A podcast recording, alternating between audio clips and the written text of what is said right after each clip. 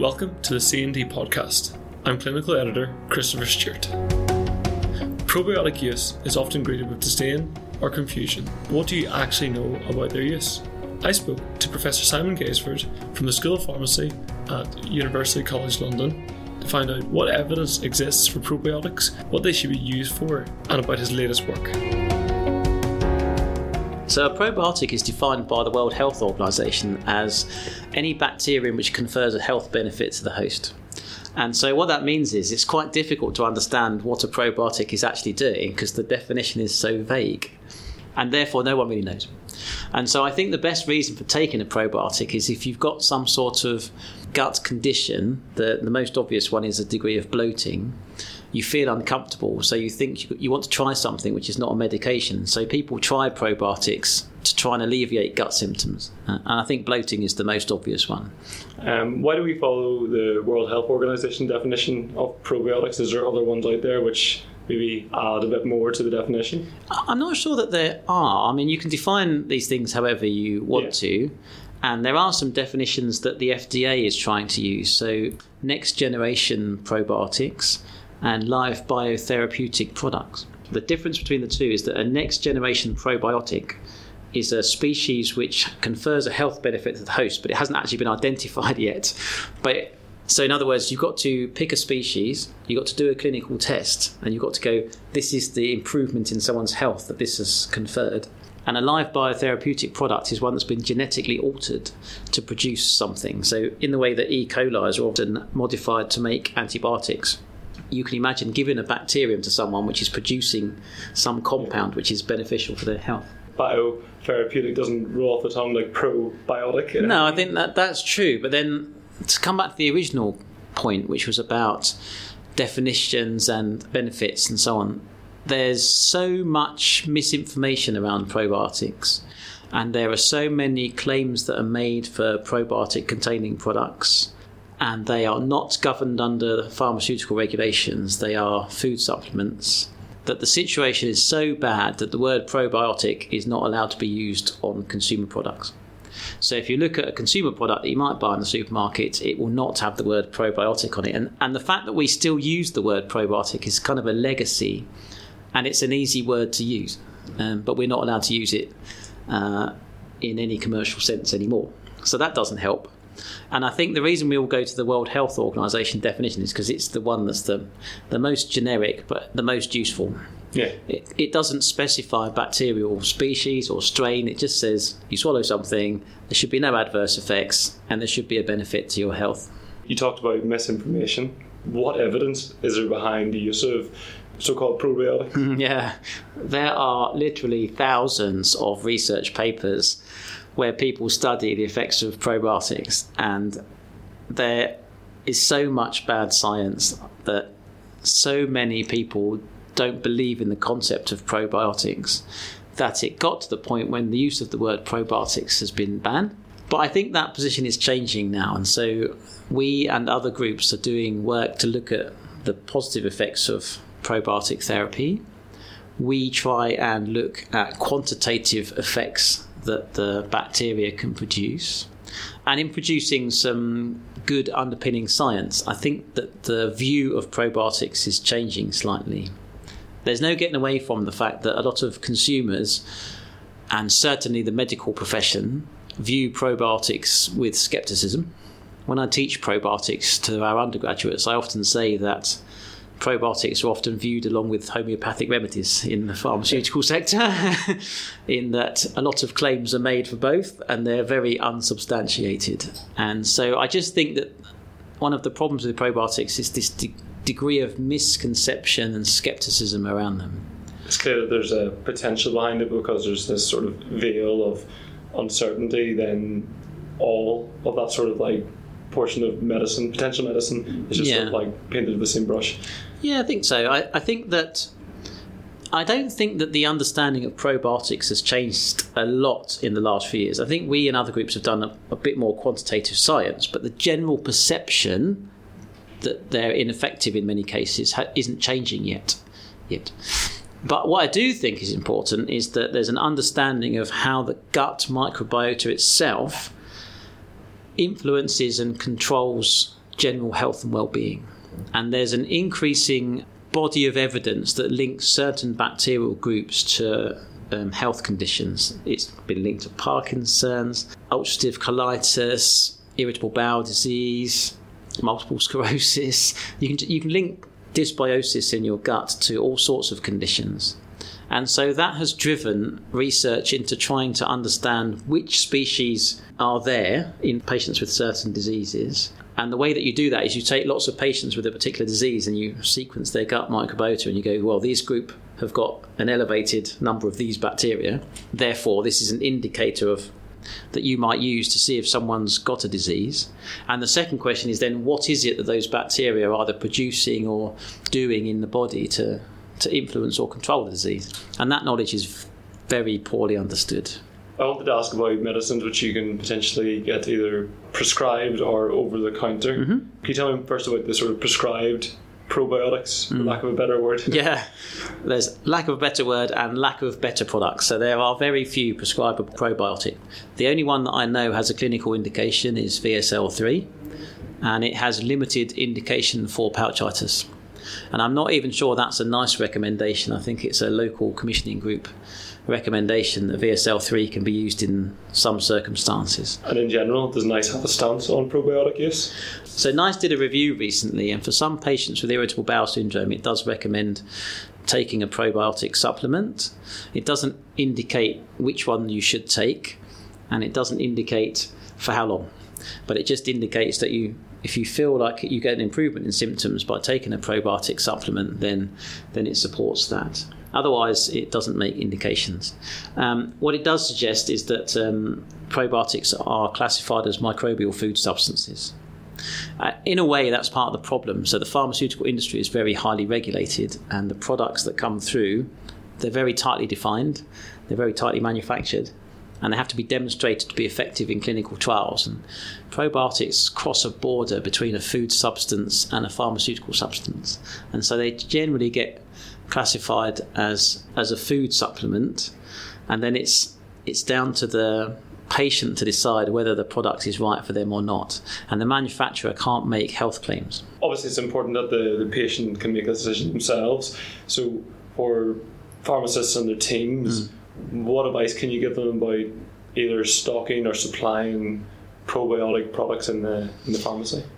Yeah, so so I'm head of pharmaceutics in at UCL, and pharmaceutics is the science of making medicines. And so one of the reasons we started looking at probiotics in the first place was one to understand how they're formulated two to make sure that if they're formulated how should they be formulated to exert an effect in the patient and then three, to be able to advise patients if they want to buy a product, what sort of product should they buy. So when we did our initial testing, we simply bought some products from our local pharmacy. We asked ourselves the question what challenges do these products face when a consumer takes them? And then we tested to see what happened. And we decided that the principal challenge is the stomach. It's full of acid and it is designed to degrade everything that you swallow to prevent you becoming very sick. And so essentially, in our testing, we took products from the pharmacy, we added them to a small volume of hydrochloric acid, and we added them in the way that the manufacturer suggested. So if the manufacturer says take with a glass of water, we added a glass of water. If it was a liquid product, we just put the liquid stream. And we simply let the product sit in acid for up to 30 minutes. And then we had a look to see how many bacteria were viable at the end and how they grew. And what we discovered was if you buy uh, a freeze dried product, that might be a sachet or a capsule or a tablet, something where the bacteria themselves have been desiccated before formulation, we didn't see a lot of activity in those products. So I want to be clear that if you take one of those products and you put them into a microbiology lab and you resuspend them carefully in a buffer, you will recover the bacteria. And it's a classical way of storing bacteria in culture collections is to freeze dry. But that is not the same as a patient swallowing a product into acid. Yeah. And if you took one of these products to a microbiology lab and you tried to rehydrate them in acid, you will also discover a very poor recovery of viable bacteria. So, one of the key findings from our study was that if a patient is going to buy a product, we recommend they buy a liquid based product rather than a solid product. And the reason is simply because otherwise you're asking the bacteria to rehydrate in a strong acid solution. After that, I think uh, our recommendation to patients is that they buy a liquid based product. And there are a number on the market. In fact, there's a growing number on the market. My experience is every time I go to the supermarket and I look at the sort of functional dairy product section, there is a new product. Yeah. Um, and it seems to change on a daily basis. Most of those products are formulated in some sort of dairy medium. Might be a milk, might be a yogurt. Not, there's not a massive difference between those as far as I see. They're predominantly aqueous based. As you go towards yogurts, you've got an increasing fat content, but otherwise they're essentially similar. And there are some water based products as well that you can find. And there's also kefir, which tends to be a water based product as well. So, our recommendation to patients is if you're going to try a product, and I think a lot of patients can benefit by trying product, that they buy a liquid based product. After that, I think a patient should look at the bottle and they should see which bacteria are in the product. We don't really have a lot of evidence to say that there are certain bacteria that do need to be there and don't need to be there. The majority of products on the market contain a mixture of species typically there'll be lactobacilli and bifidobacteria. And so it's worth looking at the jar and seeing what it contains. And it's worth making sure that you get one with as many bacteria as possible because you might as well try and maximize your chance of, of getting viable bacteria. And then the only other thing we recommend to patients is to try and minimize the length of time that the product sits in your stomach acid. It's pretty clear that for nearly every product we tested, the longer it sits in acid, the fewer viable bacteria there are at the end. And so, what we say to patients is take the product in a way that minimizes residence time in the stomach. And to do that, we recommend fasted state. So, if someone says to us, you know, what, I only want to take this once a day, when should I take it? We usually recommend first thing in the morning when you get up, before you clean your teeth, before you do anything, go to the fridge, swallow the probiotic, carry on with getting up, have a shower, clean your teeth, get dressed, go back to the kitchen and have breakfast if you want, because in that time your stomach's probably emptied. One of the things that came out of our testing is that we we exposed the products to acid for this increasing period of time. We went up to 30 minutes. And then we take this the product and we put it into a growth medium, which is effectively a nutrient uh, broth designed to encourage bacteria to grow. And we simply ask the question, how fast do the bacteria grow? And so, depending on how long the products have sat in acid, we can see growth somewhere between six hours to 24 hours. And it's an interesting question then to say in vivo, yeah. what does that mean? If, if we see growth after 24 hours, what does that mean for a patient? Would they have excreted it in that time? And so we usually say, you know, we prefer to recommend products where we see growth within six to 12 hours. It seems a reasonable time yeah. that a product might remain in the gut. But it's totally variable patient to patient. Do you want to tell me a bit more about the recent paper you published? Mm. Yeah. So, one of the reasons there's so much misinformation about probiotics, I think, two reasons. One is a lot of products are badly formulated. And so you can take them but I don't believe that you're really delivering appreciable numbers of bacteria to the gut to have an effect. So formulation is the key. And the other one is it's very difficult in vivo to determine exactly what's going on. Everybody's gut contains thousands of different species of bacteria, and yours will be different from mine, and we will be different from anyone we randomly select on the street. Secondly, a lot of those species in the guts have never been identified and they've never been cultured in the laboratory. And part of the reasons for that is it's difficult to isolate them, but it's also your gut is a very specific set of conditions, very anaerobic, for instance. And so culturing in the laboratory is very difficult. And so people don't really know what species are already there how to measure the effect of these things in vivo. There was a big study published earlier in the year by an Israeli group, I think, where they looked, they clinically, surgically took samples from patients taking probiotics, and they said that there was no evidence that the probiotics were arriving in the gut and were colonizing.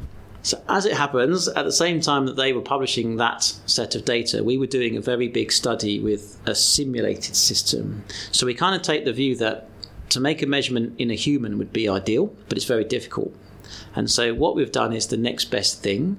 And so we worked with a Belgian company which has a model gut system. And it is essentially a series of reactor vessels, each one representative of a certain stage of the human gut. The last two uh, vessels contain fecal slurries from human donors. And the way the system is set up is that those fecal samples are dispersed in a buffer. The bacterial groups are allowed to recover, colonize, stabilize. So you effectively have a human gut microbiota at the end, and then you add your probiotic to the system, and it starts with a stomach stage, then a small intestinal stage, and then two sections of colon using basically submitting it to acid to see how it survives, and then against yeah. other colony bacteria which are naturally there. Yeah, that's right. So the first stage is stimulating the stomach, and the bacteria stay in that stage for 45 minutes. Then they empty into two vessels which simulate the small intestine, and then they empty into two further vessels, one which represents the proximal colon, and one which rest- represents the distal colon. Uh, then what you do is you add your product at the start. It was dosed on a daily basis for three weeks to simulate how patient would really take this product. And then the analysis can be performed in the two final vessels. And we can do multiple analyses. So in this instance, we did a number of things. One key chemical that we looked for was lactate. And the reason we did that is because the product that we were testing contains a lot of lactobacilli. And lactobacilli, when they metabolize, they produce lactic acid. Lactic acid is, as the name implies, an acid, and so it tends to lower the pH of the medium in which it's sitting. And so by measuring both the pH and the lactate concentration, we get an indirect measure of how the probiotics are performing. And so we found that daily dosing with the probiotic increased the lactate concentrations significantly and also had a pH lowering effect. So that was the first thing we found. Then what we found, interestingly, is that the gut bacteria that were already present in the microbiota. So remember, the microbiota has come from human donors. Yeah. It contains a vast number of different bacterial groups. And broadly, it contains six main families of bacterial groups. And what we found was the probiotics arrived and produced lactic acid, but the lactic acid is a substrate for the gut bacteria that are already there. And so we found that the commensal gut bacteria, those are called, so the commensal gut bacteria saw the lactate, took it on board, metabolized that lactate, grew in number, and as they grew, they themselves produced a number of byproducts. And the byproducts they produce are called short chain fatty acids, and those would be acetate, propionate, and butyrate.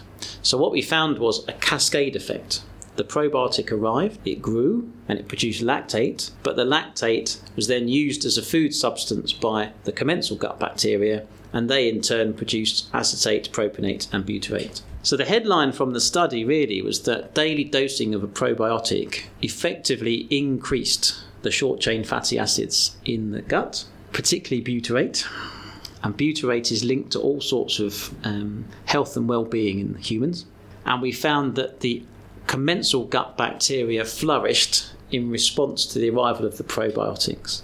And when we looked at the familial groups after treatment with this probiotic, we actually managed to change the proportion of those bacterial groups so that those groups that utilized the lactate flourished. And so we effectively rebalanced the bacterial groups in our model system it's quite uh, it's quite a lot. It takes me back to my lectures. Um, and there will be an exam on this at the yeah. end of this podcast. Straight after this. Yes, um, right. Who are you working with for the the project? So the Probiotic is a UK based company in Farnham. It's called Simprove. It's a water based product and it contains four um, probiotics, three of which are lactobacilli. And the company that has the model system is called ProDigest. Um, and how do you sort of see the future of probiotics based on sort of research which is going on yeah. in your labs and sort of worldwide, I guess? Yeah, so for me, as I alluded to earlier, the key, the two key elements are formulation of the product, and the formulation has to provide a degree of protection to stomach acid. Yeah. And so the reason we're so interested is because we are a pharmaceutics department and we want to make sure that if patients buy products, they buy a properly formulated products. And I think that if all probiotics were formulated in such a way as they provided protection from stomach acid, we would have a different view of probiotics. I think a lot of the misinformation and skepticism comes from poorly performing products. Do you think there's a desire from maybe the manufacturers and I guess the pharmacies buying them in for non liquid ones because they maybe have a longer shelf life? I agree, and I think that the pharmaceutical industry, in this country at least, is totally wedded to the idea of tablets and capsules. And so are the patient groups. And so you go into a pharmacy expecting a tablet or a capsule. And really, our findings are that those are not the most appropriate formulation strategies for probiotics. If I can change public perception of that, that would be tremendous. So some goal. Yeah, that would be some goal. Yeah. So that that's number one. And the second thing is we're discovering that the microbiota in humans is important, and it influences a vast array of things. And if you were to ask me over the next 10 years, how do I think this field is going to change? I'm not sure that the probiotics field is going to change very much, but understanding of how the gut microbiota influences human health and well-being, that's going to change enormously.